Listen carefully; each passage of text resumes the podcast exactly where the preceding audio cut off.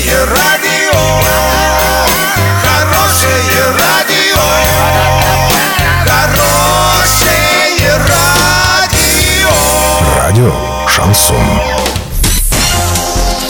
С новостями к этому часу Александра Белова. Здравствуйте.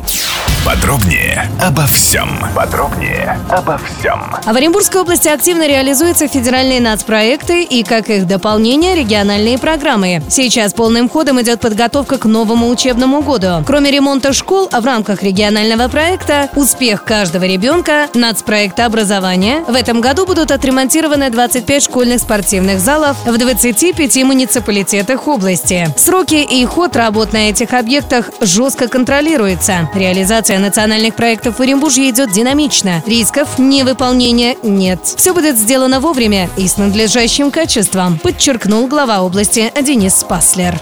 На остановке Дома культуры нефтехимиков в Орске ведутся работы по реконструкции балюстрады. Ограждения должны отремонтировать ко дню города. Это архитектурное сооружение появилось в Орске в 50-е годы. Вот уже несколько десятилетий ограждение не видело капитального ремонта. Его конструкции разрушались, но отдельные части падали на газоны. Ремонтные работы ведутся в рамках социального партнерства и выполняются силами АО «Механический завод».